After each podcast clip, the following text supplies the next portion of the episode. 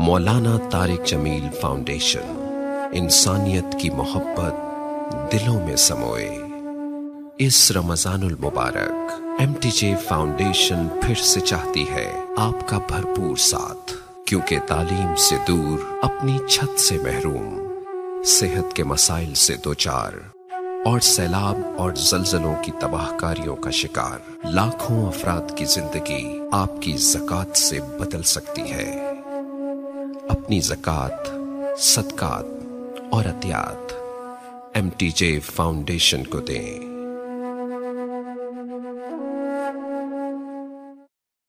اور اگر رمضان کا مہینہ تو پورا معافی کا مہینہ ہے کہ دوزک کے دروازے بند ہو جاتے ہیں، جنت کے دروازے کھول دیے جاتے ہیں۔ شیطان قید، آپ دیکھتے نہیں نمازی کیوں بڑھ جاتے ہیں رمضان شریف میں؟ کہ وہ نامراد قید ہو جاتے تو کسی کو زنجیروں میں باندھا ہو، وہ چل تو نہیں سکتا۔ چھوڑ دو زنجیریں تو چل پڑے گا۔ تو اللہ تعالی ہم سب کی حفاظت فرمائے، کوئی دعویٰ نہ کرے۔ لیکن جو تھوڑا سا غفلت میں ہوتا ہے تو ایمان کمزور ہوتا ہے، انہوں تو شیطان بن کے جامع نہیں دیں جمعے جاواں گے جمعے۔ کئی جمعہ بھی نہیں پڑھتے، عید تے جاواں گے، کوئی عید بھی نہیں پڑھتے یہیں یہ ایک نگینہ سینما کے مالک نے بیان کروایا تھا اور اس نے بعد میں اس سینما کو گرا دیا۔ آج کل وہ کینیڈا میں ہوتا ہے۔ تو وہ سینمے کا جو تھا نا مینیجر وہ میرے پاس آیا۔ کہا، مولانا، آج میں پہلی نماز پڑھی ہے۔ وہاں ہم نے مغرب کی نماز پڑھی۔ اس کے بعد بیان ہوا۔ بیان کے بعد وہ اتنا ہنگامہ ہوا کہ رش بہت تھا تو وہاں نماز پڑھی نہیں جا سکے ہم نے۔ کہنے لگا، میں چل رہا تھا میرے ساتھ ساتھ۔ مولانا، آج میں پہلی نماز پڑھی۔ میں نے کہا، کیا مطلب؟ کہا جی یہی کہ آج زندگی دی پہلی نماز پڑھی، ہوگا راؤنڈ اباؤٹ چالیس پینتالیس سال کا۔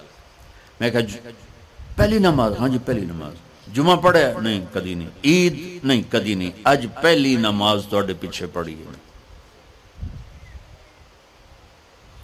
شیطان جب قید ہوتا ہے تو زنجیریں کھل جاتی ہیں تو نمازی بڑھنا شروع ہو جاتے اس کے بعد جو گھٹتے ہیں نا تو شیطان کی وجہ سے نہیں، اپنی عادت اور سستی کی وجہ سے۔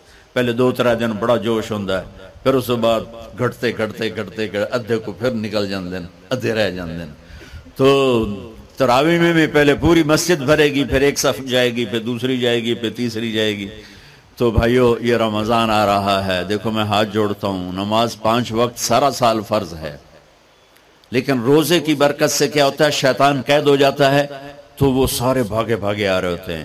اللہ سے مانگ لو اس اس رمضان میں کہ یا اللہ ایسی توفیق دے کہ موت تک نماز نہ چھوٹ رمضان میں بہت سے لوگ رشوت لینا چھوڑ دیتے ہیں کہ نہیں جی ہوں رمضان شریف آ گیا۔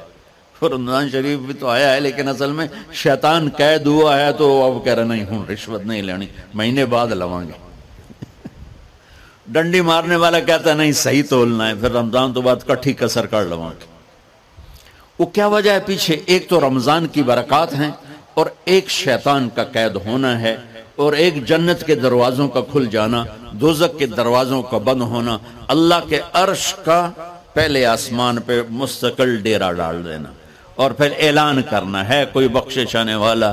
ہے کوئی معافی مانگنے والا، ہے کوئی توبہ کرنے والا، ہے کوئی جنت مانگنے والا، ہے کوئی دنیا مانگنے والا۔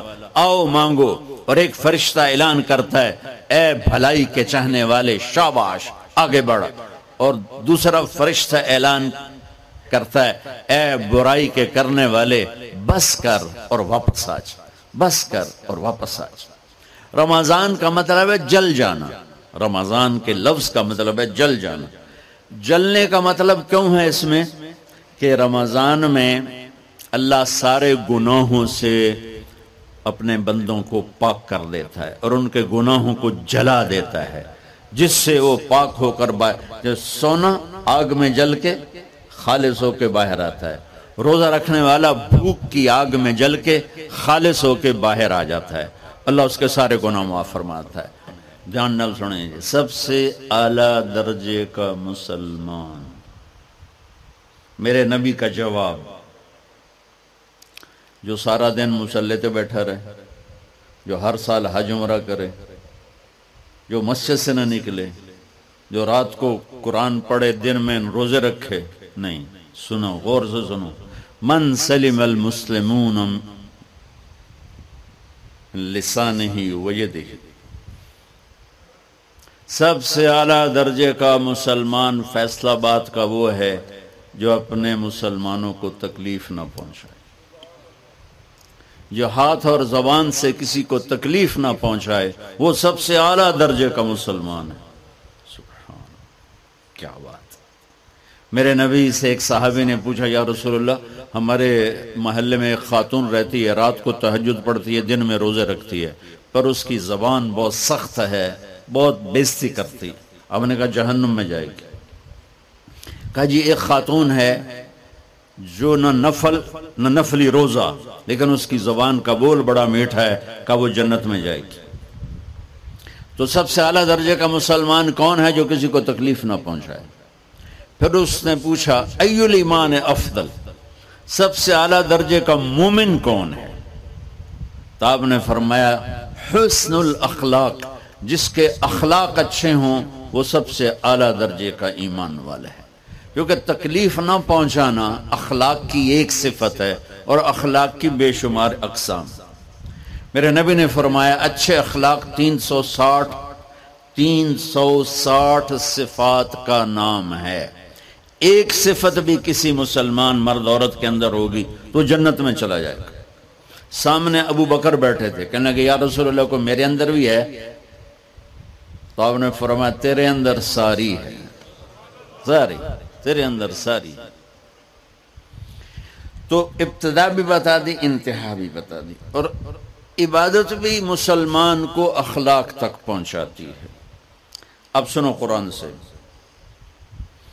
اللہ تعالیٰ انسان کسے کہتا ہے ایمان والوں کو ان الذين كفروا من اهل الكتاب والمشركين فی نار جہنم خالدین فیہا اولئک هم شر البریہ سب سے بدترین مخلوق وہ ہے جو اللہ کو نہ مانے، جو اللہ کے دین کو نہ مانے۔ آپ نے کہا وہ سب سے بدترین مخلوق۔ تو لا الہ الا اللہ محمد رسول اللہ ہمیں انسانیت میں داخل کرتا ہے۔ انسان ہے ہی وہ جو لا الہ الا اللہ محمد الرسول اللہ کا کلمہ پڑھتا ہوں میرے رب کے نزدیک۔ نماز کیا ہے؟ نماز کیا ہے؟ بول بھائی ہاں۔ میرا اللہ کہتا ہے، ان سلات تنہا اب آئی نہیں چل رہا۔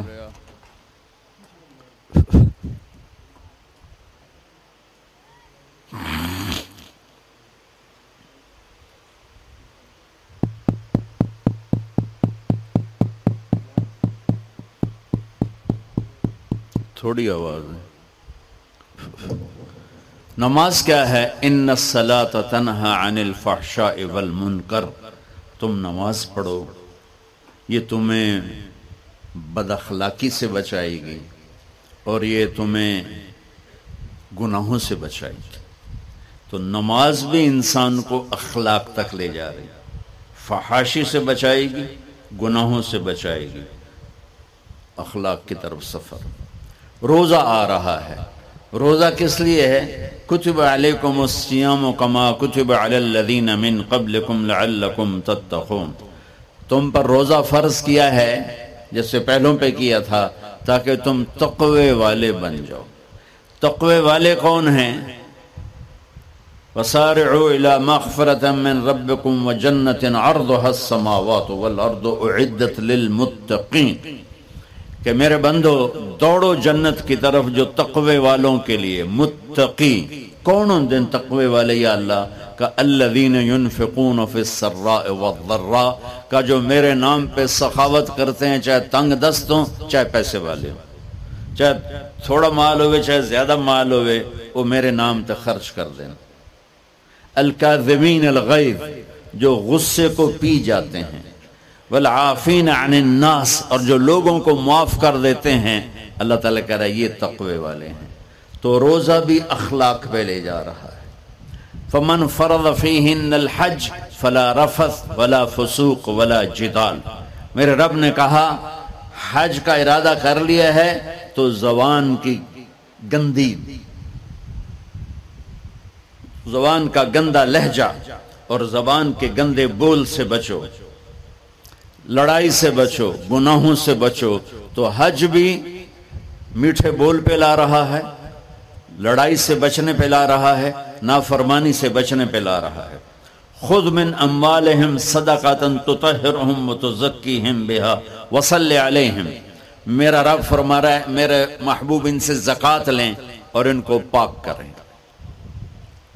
اور ان کو، ان کا تزکیہ کریں، ان کو ایک اچھا انسان بنائیں۔ زکات ہو، اخلاق بنتے ہیں۔ روزہ ہو، اخلاق بنتے ہیں۔ حج ہو، اخلاق بنتے ہیں۔ نماز ہو، اخلاق بنتے ہیں۔ کلمہ ہو، انسان بنتا ہے۔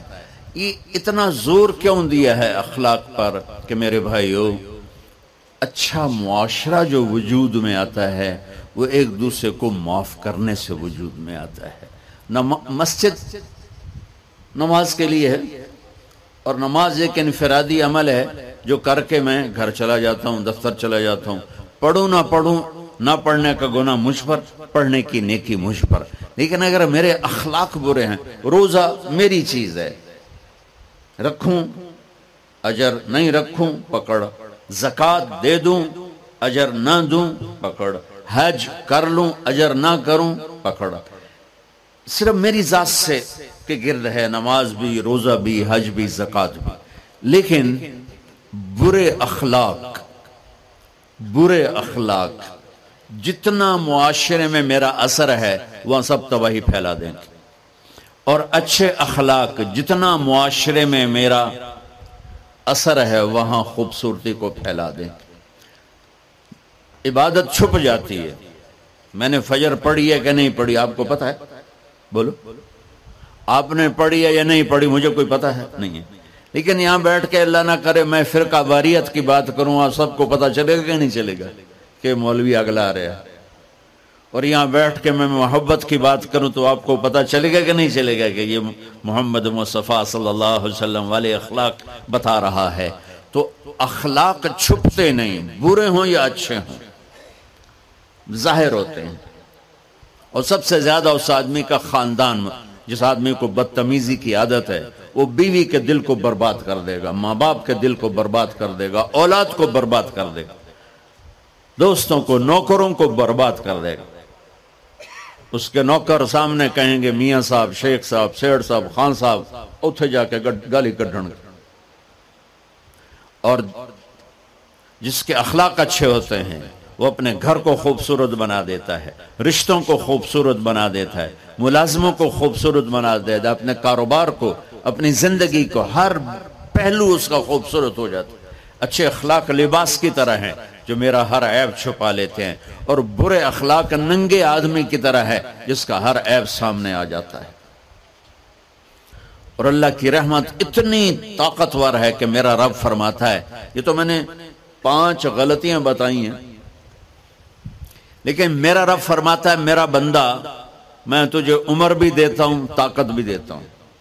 تو اتنے گناہ کر کے زمین فیصلہ آباد کی سے اٹھا کر آسمان کی چھت کو لگا دی سوری دنیا گناہ گار ہو جائے نا، تو آسمان کیا چاند تک بھی گناہ نہیں جا سکتے اور میرا اللہ کہہ رہا ہے، ایک مرد عورت اتنے گناہ کرے کہ آسمان کی چھت کو لگا دے، پھر صرف ایک دفعہ مجھے کہے، یا اللہ معاف کر، تو میں سارے معاف کر دوں۔ تو بھائیو، یہ رات بھی معافی مانگنے کی ہے۔ تو میرے عزیز اور رمضان شریف آ رہا ہے۔ اپنے دل کو کینت سے صاف کرو، بغض سے صاف کرو، نفرت سے صاف کرو، کسی سے لڑے ہوئے ہو، اللہ کے واسطے صلح کر لو۔ یہ لڑنے کی جگہ نہیں ہے، محبت کر کے جاؤ۔ تو اللہ بڑے اونچے عالی درجات نصیب فرمائے گا۔ اور اللہ تعالیٰ موقع دے تو رمضان میں ایک تین دن تبلیغ میں اللہ کے راستے میں ضرور لگا لینا۔ تو سارے بھائی نیت کرتے ہو؟ سنتے پڑھ اللہ نے زکوٰۃ فرض کی ہے تو زکوٰۃ نکالو۔ اب تو اتنے حالات ہیں کہ متوسط طبقہ بھی زکوٰۃ کا مستحق ہے۔ اپنے زکوٰۃ سے بڑھ کے نکالو۔